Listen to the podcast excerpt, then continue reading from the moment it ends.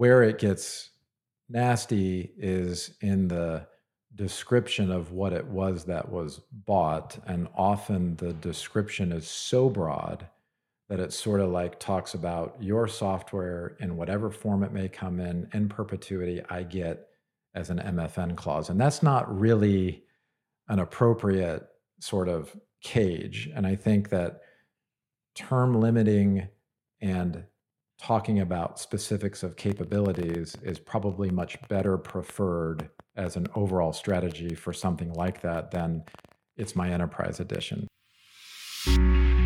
Welcome to the Leaders of B2B podcast, a weekly show where we bring you interviews and in the weeds expertise with today's B2B experts and thought leaders. You can see more about today's episode and guest by visiting our website at leadersofb2b.com. This episode is brought to you by Content Allies. We help B2B companies launch revenue generating podcasts. We schedule interviews between you and your ideal prospects and strategic partners. You show up for engaging conversations, we handle everything else. Ready to build a podcast that grows your business in just one hour per week? Reach out to us at contentallies.com. Do you employ or pay workers in other countries? Even if you don't yet, you might soon. Now that remote work is the norm, employees have more freedom than ever to move around. If you want to keep the best people, you have to stay flexible. That's why Remote makes it easy for companies of all sizes to employ global teams. They take care of international payroll, benefits, taxes, and local compliance so you can focus less on paperwork and more on growing your business. Remote helps you onboard full time employees or contractors in countries all over the world in minutes on its simple, easy to use platform. And even better, Remote helps you rest easy by providing you the most comprehensive intellectual property protection and data security in the industry. They own full local legal entities in all their covered regions, guaranteeing you never have to deal with a third party ever. To save you money, Remote never charges any fees or salary percentages. You get access to everything Remote offers from payroll to compliance and to benefits management for one low flat rate. No hidden fees, no surprises, ever. Just the best global employment solution in the business. Best of all, podcast listeners get an even bigger discount. Get your first employee free for 12 months and two months free for any additional employees onboarded during their first year. You can get 50% off Remote's full suite of global employment solutions for your first employee for three months. Just visit remote.com slash leaders and use the promo code LEADERS. Hey, leaders, welcome back. This is Ledge. I'm welcoming Chris Mealy here. Chris, I would love if you would do an introduction. We have a lot to talk about pricing is one of my favorite topics. So tell me all about you and your business, and uh, let's get into it. First, thank you for having me. Maybe the the fun story is I had a software company for maybe 13 years. So after that journey, the funny story is I actually I, I hired software pricing partners in 08 when we were moving from the cloud uh, from on-prem to the cloud. That's how I got to know the team and it was just kind of an uncanny uh, timing incident. I was heading down for an interview in Charlotte. I was going to lead another software company. I was our CEO at the time, so this was a similar position.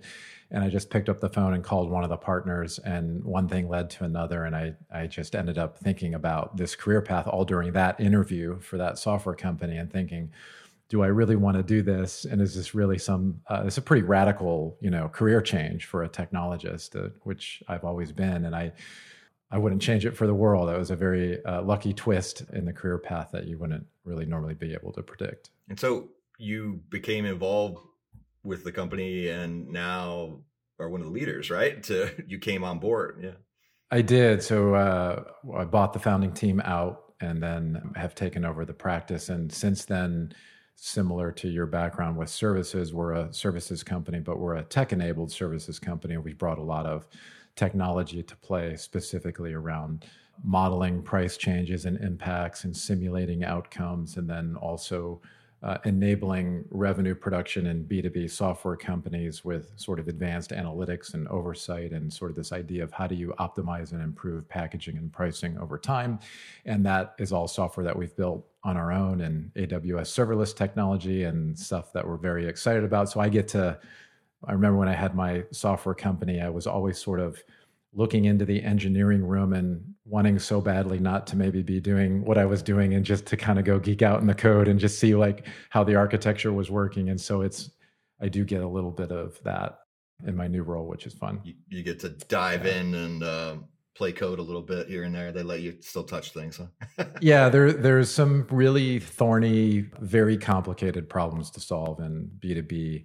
We call it monetization, maybe not pricing, but it's packaging, pricing, licensing, and it's really easy to put a bunch of stuff in a PowerPoint. It's really easy to say I'll survey a bunch of people, but we do something very different, and that gets into the details of the usage and the transaction data and the modeling and the sort of oversight of what happens after you roll out and what do you change and why and how do you teach software companies to elevate this as a discipline? And of course you have this discipline in your background and it's a very undermanaged and uh, misunderstood discipline which is now changing but it's it's in the software world the way in which we were organized in the beginning was build a great product then they'll come. And then of course agile and other things came out. And then you know but somewhere along the way it was always like build the product and then after we're ready and it's two weeks to launch like oh my god we got to figure out how to price and package this thing. And that carries with it all sorts of pain and suffering which i've also experienced personally. Yeah i, I bet in b2b at least in my experience there's like you know sort of the, the products that are packaged in a way that you can self-serve you know you got to go buy it and just put your credit card in totally different thing than uh, oh i need to talk to a salesperson. And and that would be you know more i guess it trends in the bigger solutions enterprise many different options. Of course then there's the software demo process that people either love or hate you know and and that that comes into the the thing. And how much leeway do i give in pricing? So do I guardrail my salespeople and say, well, you can give a 20% discount, you know, if you close it by end of quarter or, you know, like there's so much that is not listed on the pricing and packaging page that goes. Yeah, it's, I think what we're talking about here is, is complexity and the complexity of today's software businesses, which by the way includes services organizations that, you know, in our parlance, we don't necessarily monetize software as much as we monetize intellectual property and it it doesn't matter if it comes in the form of a service or the form of a product but it's in that delivery of that capability that we're sort of inspecting the value of and trying to ultimately package and price to that.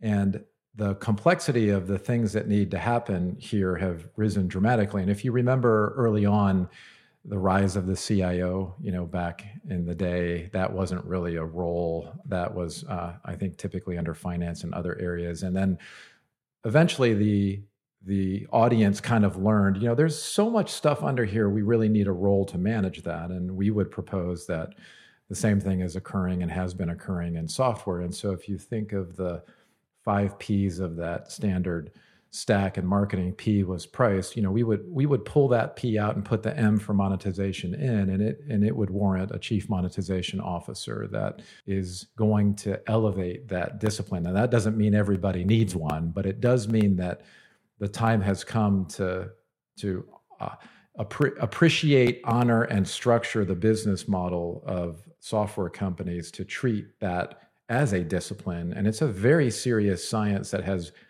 massive ramifications to revenue. So if they're sort of slapping this on at the end of the product, it's really a missed opportunity of of the overall design experience. And if you've ever um, experienced a product with a certain subscription or other things, you know those can be super annoying and and uh, or they cannot be. And so the the product experience is very much around its monetization design, and therein lies the trap. And so if you decide you want to start a new company and gear all that day one, you're going to spend a lot of time developing and coding things into the software that maybe you don't know the answer to just yet. Like you don't know what basis to charge for your software. You don't know how to package and how to price it. And so you need methodology and a framework and a way in which to think and process these issues. And all of that emerges from the complexity. And it's horribly complicated. I mean, I would tell you in the in, in this world from the stuff that we do in the technology and also in the services and how you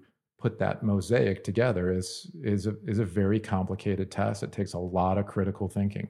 I don't even I can't even imagine how I would train technology to do that. I mean, the work that we end up with is very often, uh, and I'm sure you see this all the time. You know, sort of like, well, there's an intuition that uh, you know we can roughly accumulate what the what the audience will tolerate, and then we can think about what maybe the competitive landscape is doing. Uh, but you know, certainly not enough data to make uh, anything but this sort of intuitive leap and just going, well, I have experience in this space. I think this is worth this or that. But you can't do any type of, of dynamic analysis without a, a tremendous amount of, of data and thinking about it.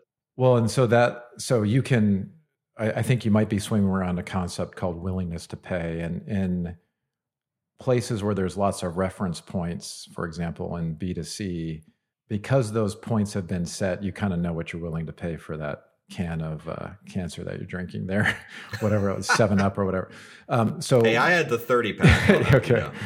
So in um, intellectual property, though, it's like, what's the value of an idea? My son actually has the this little children's book like that talks about, you know, what is an idea, and so uh, what are you willing to pay for my AI engine or my uh, new attack vector in AI that chains together 10 artificial intelligence models from facial detection to object uh, detection and other things? And so the answer is that well, what's it worth to you?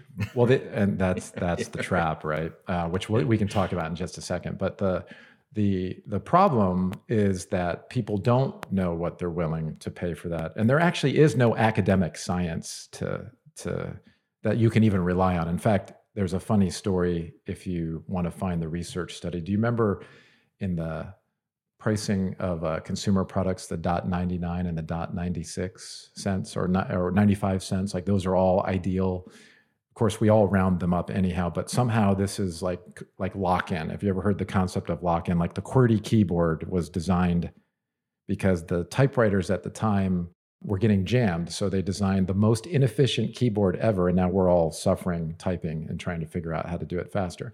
But that's an example of lock in, right? So in this research study that concluded 95 cents was a really great thing to end your price on. If you read the study, it was two interns standing outside of a concert hall with mostly an older population who was walking out, and they were showing them the picture of two rollerblades, one at a whole dollar and the other with this fractional 95 cents. And uh, it was not even like hugely material, but you know, most of them, like maybe somewhere around 55, 60%, you know, concluded that 95 cents, you know, that that that looked better. And somehow like this, you know, and other research, like, yeah, become become a thing, yeah. And God forbid you put ninety five cents. I always heard you end with sevens. The yeah. people like sevens. yeah. I don't know why, but you know. And so the the this idea that you can ask people what they're willing to pay up front actually has no science. So, so you need a process by which to explore that within the context of a real deal. And so it's kind of like the story of, you know, sure, I'll maybe if you ask me if I'll spend 50 grand on my daughter's car, she's five, I'll be like, sure. But then all of a sudden when she's 15, I'm like, mm, you know, maybe, maybe a Volkswagen would be again. fine. Yeah. Right. And so the, the, the, the thing that you're trying to get an angle on is that, you know, pricing is very rarely a democratic process in the sense that what the customers want is going to rule your strategy because what the customers want is to pay you the least possible money, like Zero. razor thin, right before you go broke. And because they do not want you to go out of business, they want to keep using your technology. And of course, you as the founder and the executive team, you're trying to get to maximum value. And that tug and pull requires you to have a perspective on your value. And in fact, when you do have the perspective, my personal story was I was selling five, seven, eight thousand. I had a killer transaction in Atlanta for eighteen thousand dollars of software and then on the ride down, I had a sales coach at the time was like, you know, you really should charge $100,000. Otherwise, you know, it'd just be so much better as an enterprise place. So I was like, okay, well, I'll try it. And so we, I picked the number of 125,000. And when that, when they asked me why, I said, why well, I, I was at Ernst & Young. We're always taught to exceed expectations. So I picked 125 grand out of the blue.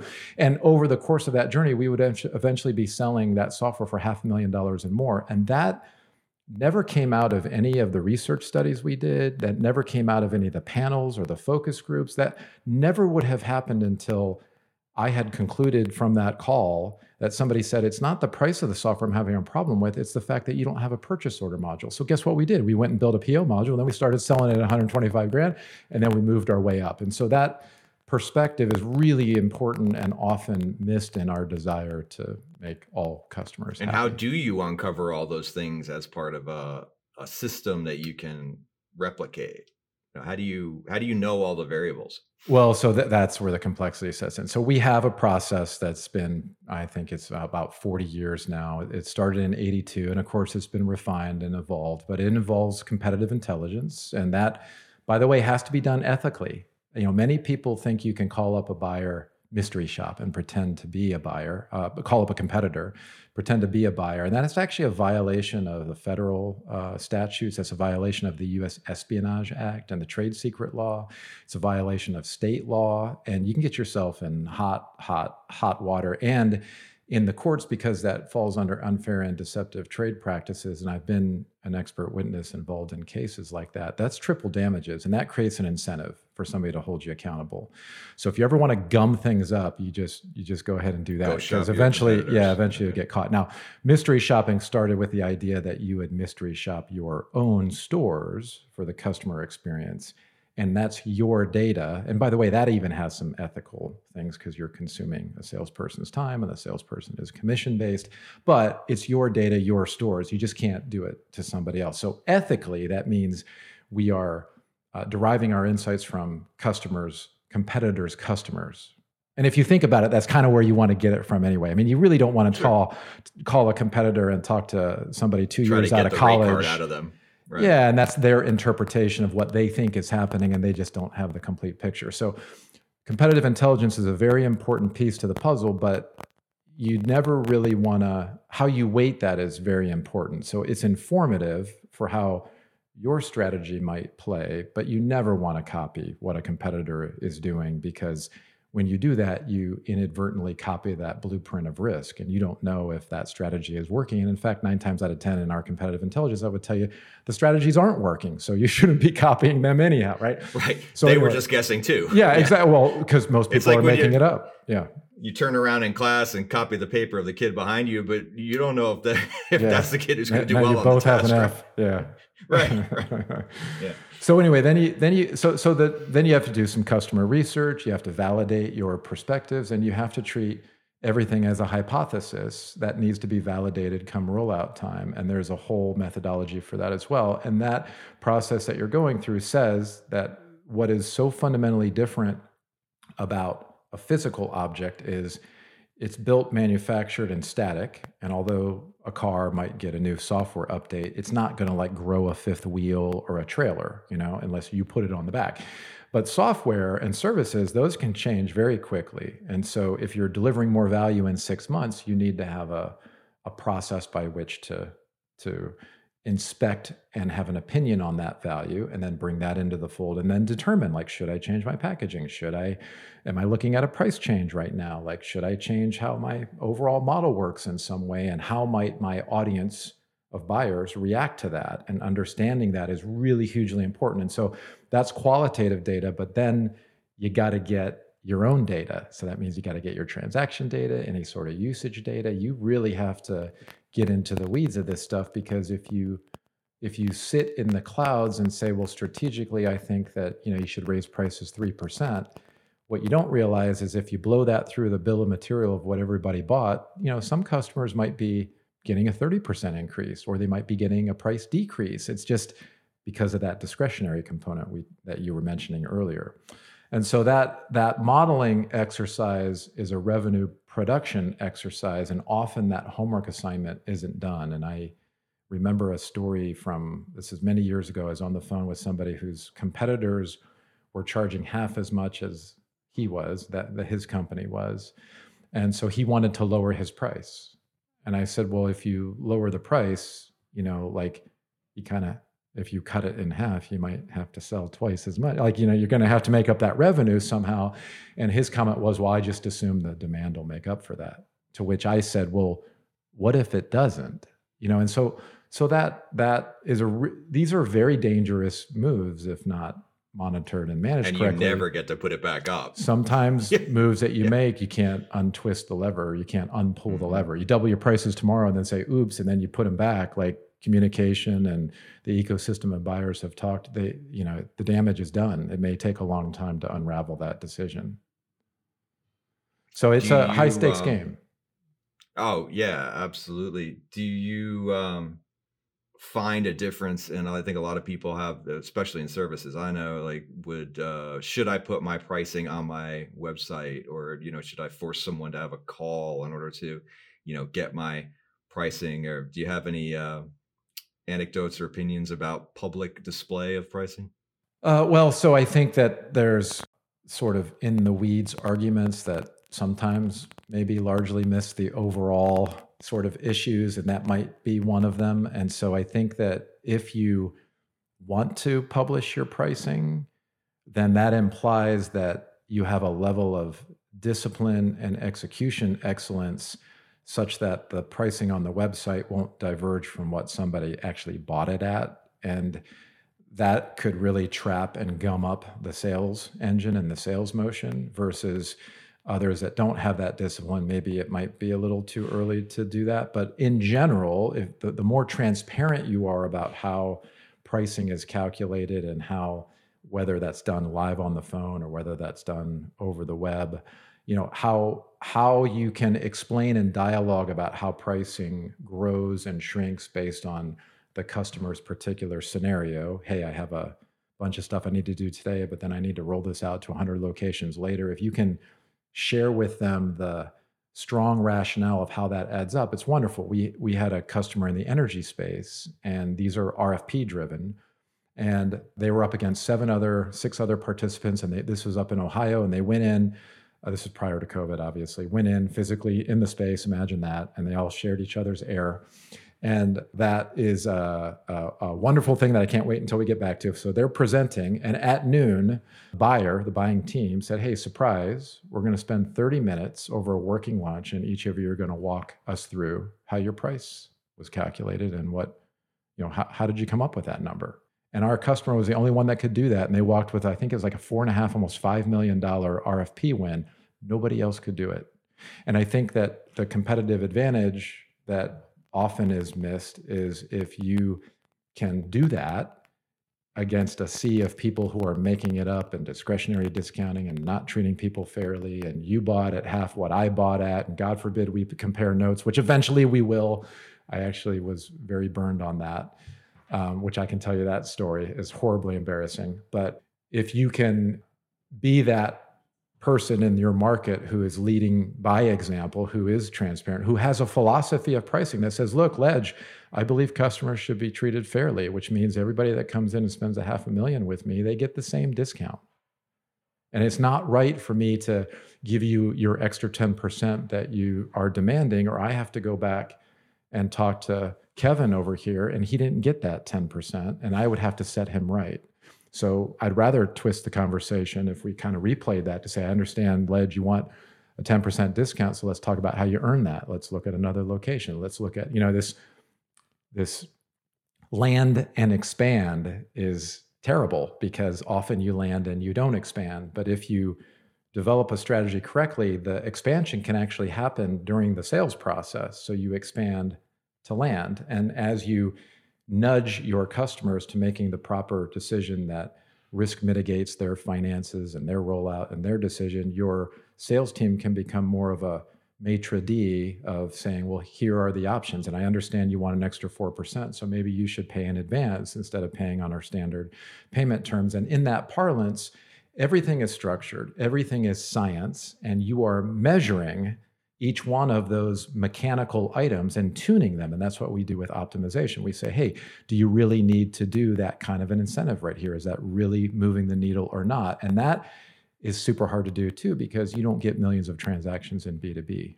You get hundreds, maybe thousands. And, and so being able to inspect at the at the at the proper fidelity of what's happening is really super crucial both qualitatively in the sales dialogue and then quantitatively in the data. And how you marry that is very challenging. Some of the most challenging work we've done as a firm is trying to bring that data together and and always asking yourself the question and double checking are you polarized you know, I can't tell you how many team meetings I've sat through with executives where somebody's talking about, well, you know, XYZ company will never ever buy that. And then you go look and it's like 0.01% of the revenues. Like, why are we spending six hours talking about this? Right. Like, so that, that, that organization in which sales teams are, or I'm sorry, software companies and service organizations are organized is, well, I love rolling things up into these dashboards, right? But when you roll things up, you lose all the fidelity and all the context. And monetization is about all the fidelity and all the context. It's the little right, corner cases right. that matter, right?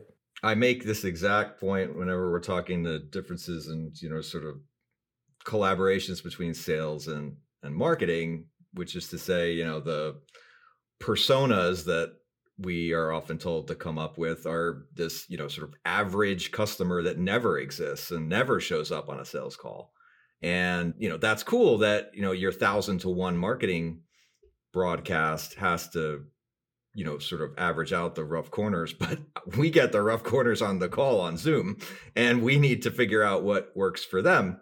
And i love the methodology you know that you're talking. I think a lot of salespeople would resonate with this. Like look all i want to know is what are the levers and how much am i allowed to pull them and in what order because then I can focus on let me sell the thing, not worrying about having to intuit on the fly. Eh, I wonder what will get this one done. Like it takes a lot of burden off of that that human factor where I'd rather be developing a relationship and relying that my monetization strategy behind that is based on some kind of you know science that's going to help me achieve my goals. Yeah, you're the current way that it works is you sort of end up with a more complicated service and product over time and that sort of bleeds into the way that you're packaging and pricing until things are really super complex from the buying perspective. And the way in which the functions lacking monetization are organized is if you come to me and you want some different configuration i say okay ledge i'll work on a quote and i'll get back to you. So right away i'm going to have pro- problems getting back on your calendar and so i've just burned a week in the sales process and my sales cycles are extending and then you know you kind of feel like you might be taken advantage of so we're playing some different configuration games because you know there's a magic guy or gal in the back who says oh yeah discretionary discount here we go. And so this whole audience is like organized around the, this really massive dysfunctional kind of scenario but when you treat monetization and elevate it to a discipline as a function inside of the software company or the services company, and there's a leader, uh, somebody who owns that, then what happens is that dialogue can happen like all on the fly, right? Like I can I can literally say, here's what it looks like for what you need today, Ledge and I can talk and switch that in for per unit pricing, discount, dollar amount. I mean, eh, whatever way you want to talk about it, I've, I've got the tools and the capabilities to have that dialogue, which we don't, many software companies don't have today. But if I take that dialogue and then I say, well, and if you just want to pilot, here's what it looks like. And oh, by the way, over three to five years, and we scale this worldwide, here's what that looks like. That gives you a great degree of comfort of how my pricing scales and how it works and if you've got like lack of structure or discretionary stuff in there, you can't really do that. And so all of a sudden it's just like pulling teeth to try to figure out, you know, am I going to be taken advantage of and am I getting like the best price here? And is this really going to be matched with what I need? And that rodeo uh, currently is sort of the mission of obliterating all of this because what we're also talking about here is not just complexity, but the intersection of pricing and selling. And this is really misunderstood, but that the, the job of the software company or the services organization is to build that model simply enough as an antithesis to the complexity of the service and product, which is always getting more complicated. Hey, now we can do electronic signatures. Oh, well, if you want 100 of those, I charge you. Hey, now we can do, you know, what used to be document storage. Well, if you want two gig of document storage, I charge you for that. And those just all creep up into these really big warts on your monetization strategy. And next, you know, we have to have an Excel spreadsheet in order to quote like a basic deal. And so if you have a function that keeps things simple because you're focused on how a salesperson would actually dialogue about that, then and and I read on your profile ledge that you have also sold software like I I have as well. I would tell you after like the second or third sentence, like you kind of you have to keep explaining how it works, and we haven't really connected. Like it starts to kind of unravel the deal a bit. Like really, like you mean like when I get to here and I run out, you're gonna charge me overage like like that's that's really weird and and those things can really really gum up a, an organization when it comes to customer acquisition and so having it be simple is of course the elegance but also the complexity. To keep it simple you better be doing the math to make sure that somebody's not driving up your costs on document storage right. for example or electronic signatures for example. Right right. So you in a software context you're really thinking about cost analysis too then. So you would you would almost pair against that idea of you know well uh, i need detailed analysis of how i'm using my resources because the you the cost of goods sold starts to change based on feature or size of rollout or things like that. Yeah people want to avoid costs, I think, because everybody wants to value price, uh, which, by the way, I, I agree with. You should charge for your value. But what I don't agree with is the manner in which it's being done, and I think it's wrong. What happens is uh, you, you do need an appreciation for costs and how they scale. But most companies try to optimize that on a customer by customer basis, which means we have that problem where you paid twice as much as I did, right? Or in my example, I paid twice as much as you did. And that's a huge problem for brand and trust and image and other things because those are data points that get put out in the marketplace that competitive intelligence teams go pick up on. And, and buying teams, by the way, are hiring competitive intelligence professionals for specifically that purpose. They'll go to your website, look at the logos, engender a discussion, and find out net price paid because they're trying to figure out how much you discount and they want to beat it, right? So oh, I see these chats all the time. You know, in the in the slacks that I'm in for sales tools. It's like, hey, how much are you paying for this? How much are you paying yeah, for that? Compares. And uh, I mean, it's well known. Yeah, everybody and, and uh, and they're just going to take it right back to the rep and push back and say, well, uh, no, I'm not paying that. So. Yeah, and you, I think the the the issue that you're trying to get to is what we would call you know deal velocity. And deal velocity happens when we remove all that friction and backwash from the sales process. We remove all the data points out in the market that have all these different net prices paid for the same thing which takes a while to unravel if you've been hard at work doing that. But in the end what you're trying to do is to get yourself into playing what we would call the portfolio game. And monetization is a portfolio game. It is not the act of optimizing a customer by customer basis, you'll pay a little bit more than I would. Looking at the portfolio, I guess you could sort of think of it as a 401k. You know, you're trying to get the portfolio to perform at some basis while making the appropriate simplifications. And it's okay to make a little bit less margin over here and make a little bit more margin over here because the packaging, the, the product configuration that's being bought is different. But as soon as you take that same product and offer it at two different net prices, your rodeo has begun. And it's very yeah, very very difficult uh, to grow you want to keep those cohorts as large as possible so you can say that you know the exact same cohort of customers paying the exact same type of of profit or you know or uh, pricing for you know the the thing stays as the thing. And the more you split it the worse it is yeah it, the the thing that you're buying at that volume is the key, right? I mean, if I bought something at less volume than you did, that that's okay. I didn't pay the same price. But if we bought the same thing at the same volume, like we we might be able to withstand a modest differential in net price from a sales promotion, but we're not going to withstand. You know, the old days of uh, you paid a million and I paid a half a million. I mean, you can do that. They're just over. It's just the people still doing that, you know, from the 90s and sort of the Oracle story. Like that that's dead and gone, but they haven't realized that yet. And then what happens is the organization's left with just a, a mess to untangle after that's been deployed in the marketplace for a few years. Right, because when your upsell or your your re-up comes and yeah, then people know, yep, better intelligence. That's yeah. right, and then and then people start buying at the end of the quarter. I mean, look, the people forget that the buyers are like us. Everybody's smart out there. I mean, they figure stuff out. So the more that you realize that you're not the smartest guy in the room, the the better off you're going to be because you're going to realize real quick that anytime that you have a transaction, everybody kind of knows about it. So where literally uh, when you're able to shorten that sales process, I'm thinking about my own life, you know, on calls where I'll, you know, I'll sort of be there and I need to quote something, you know, on the, the fly. And and we do build models in many cases where, you know, and they're reasonably intelligent. So you check the boxes on what you want to buy, it produces your quote.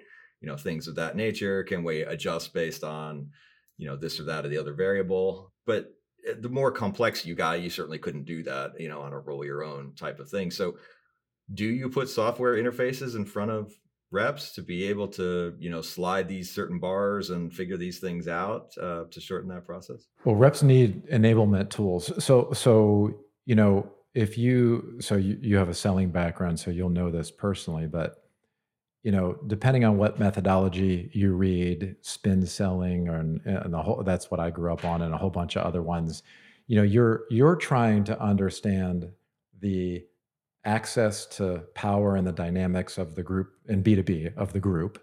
Who's writing the check? Who's got influence? Who's not? That, that's that's you as a salesperson trying to understand the dynamics.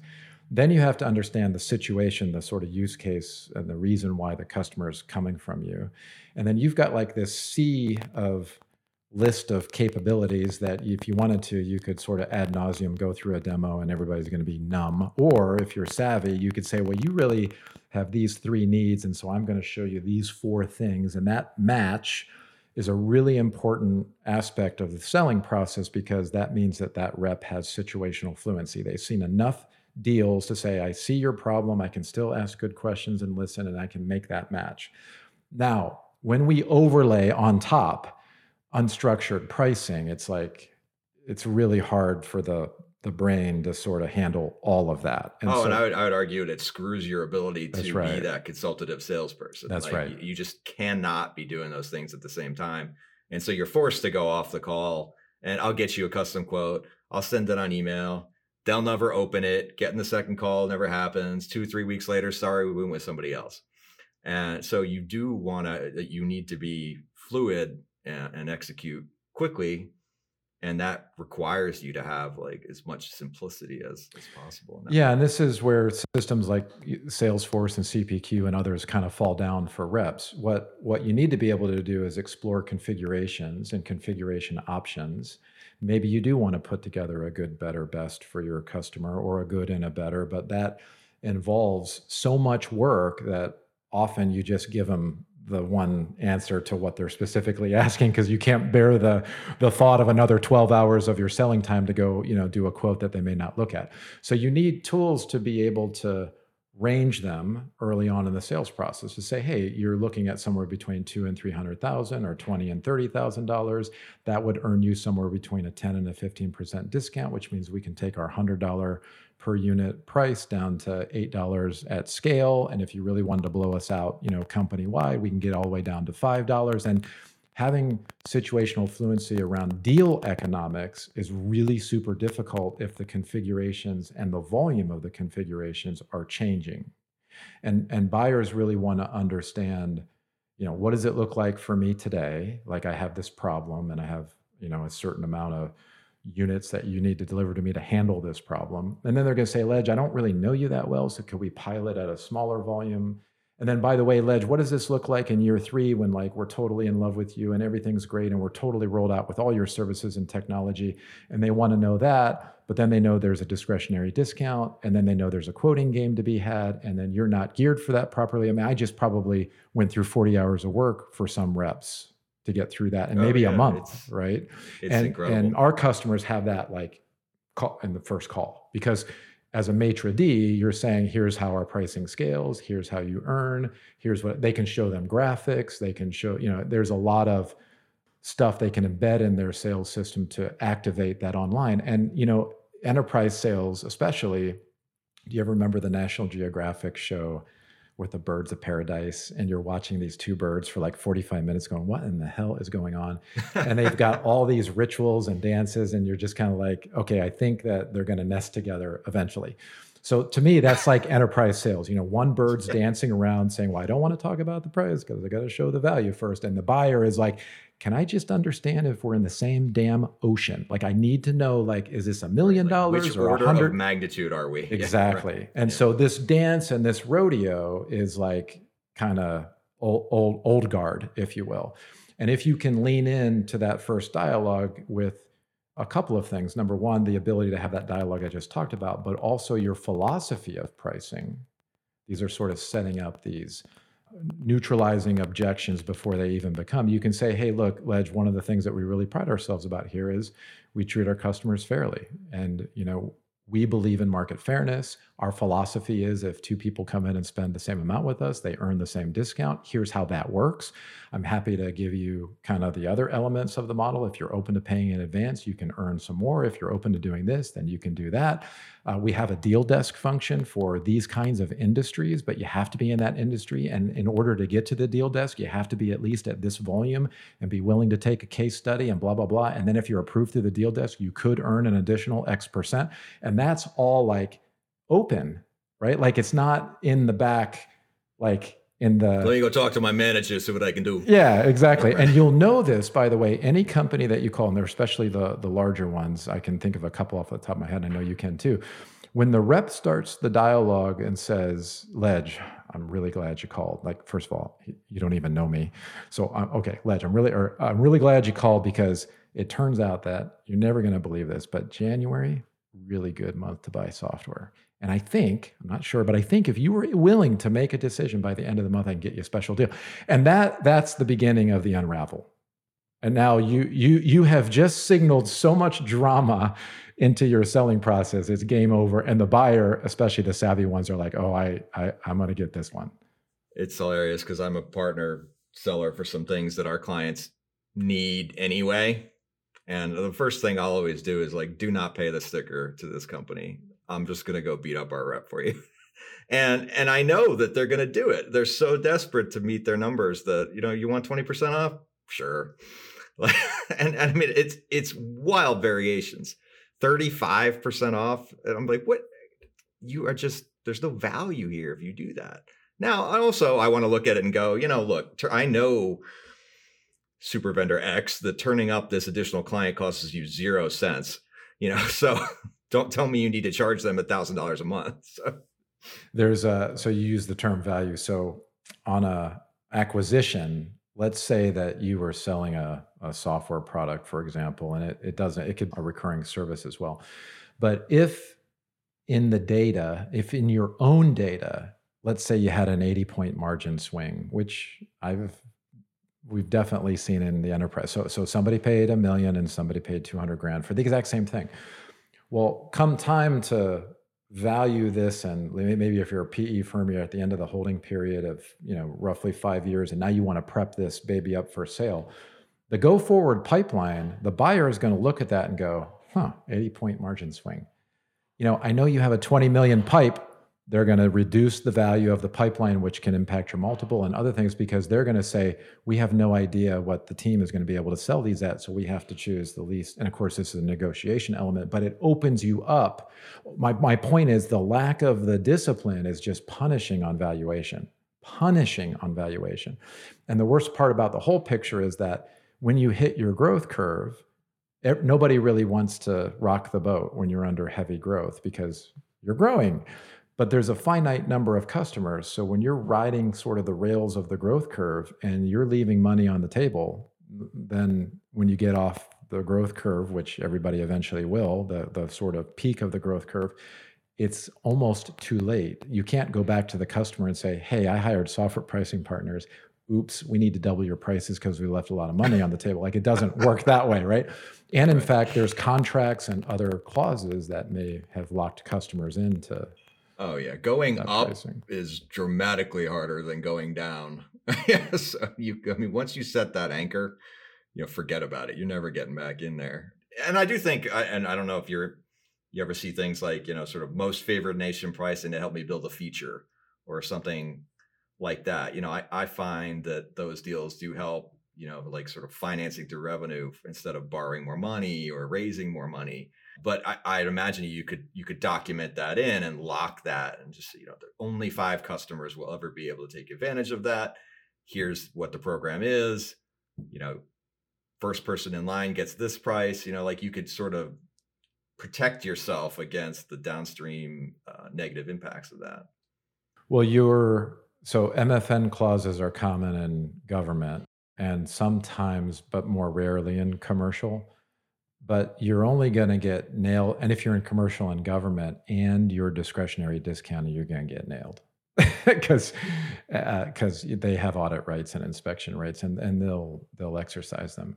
Uh, so where it gets nasty is in the description of what it was that was bought, and often the description is so broad that it sort of like talks about your software in whatever form it may come in in perpetuity. I get as an MFN clause, and that's not really an appropriate sort of cage. And I think that term limiting and talking about specifics of capabilities is probably much better preferred as an overall strategy for something like that than it's my enterprise edition which you know by the way we talk a lot about these these things that creep into the pricing model where it's like well just write me this check and all you can eat and it turns out that when the customer gets that they're never going to let it go. And I've I've actually seen customers be willing to go to lawsuit in order to do that. And this was common in the on-prem to cloud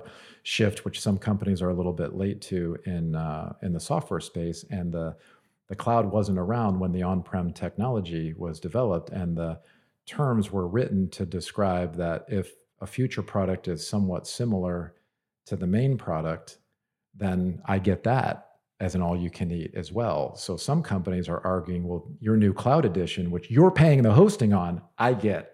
That's part of that. Con- and that's a dicey, nasty. So so you just really have to be, you know, MFNs are kind of strings around the organization that are constraints that you want to be super careful of. But they but MFNs uh, imply excellence in how you're geared in the sales organization and the marketplace that you have to really be careful of before you just say, "Oh yeah, sure, I need that deal, MFN, away we go," because you can get you can get yourself in hot water, really hot water. We we probably go on endlessly about the hot water stories. So. Um, you know, if, if this is piquing someone's interest, obviously they could they could hire you guys. And are there any resources that you know you recommend? Uh, excellent books or or blogs or you know anything that just like people are interested in this pricing methodology monetization you know which what's your go-to resources there there's actually uh, so softwarepricing.com has tons of ebooks and if anybody wants access to a resource center there's even more um, that they can get access to but there actually is a book that i really love that i remembered and it's called different and the the and it's hysterical and so um, the, I'll give you a short excerpt, which does not do the book justice, but I think if you're in product or developing a service or an offering that you're trying to go for that differentiated value, this is the book you want to read. And so, if you and I were competitors, Ledge, I would stack my strengths up against your weaknesses, the typical SWOT and then you would do the same and then i would spend my product development dollars shoring up my weaknesses compared to your strengths and you would do the same. And after a couple of years if you just put yourself as the buyer the buyer is going to look at you and i and go eh, average you know they kind of do the same stuff.